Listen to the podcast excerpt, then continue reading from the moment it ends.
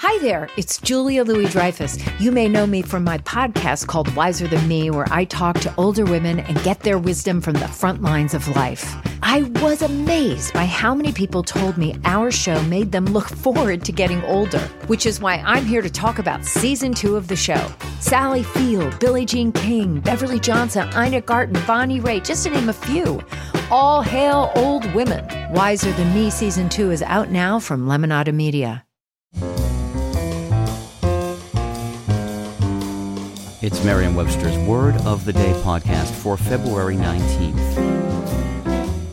Brought to you by Merriam Webster's Unabridged Dictionary Online, America's largest dictionary, now continuously updated. Learn more at merriam-websterunabridged.com.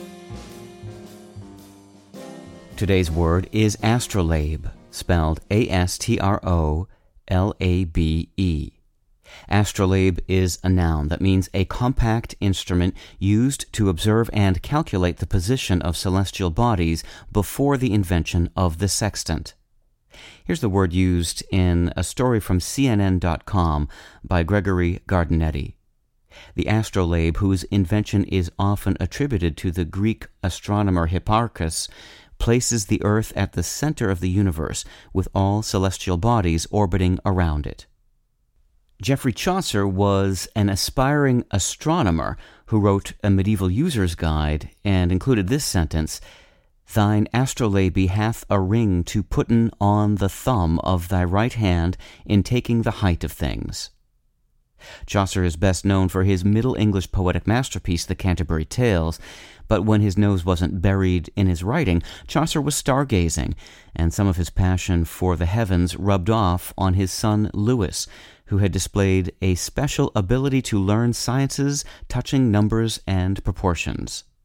Chaucer dedicated his treatise to the ten year old boy, setting his instructions not in the usual Latin, but in the naked words in English, so that little Lewis could understand. When he got older, Lewis may have learned that the word astrolabe traces to the Greek name for the instrument. I'm Peter Sokolowski with your word of the day.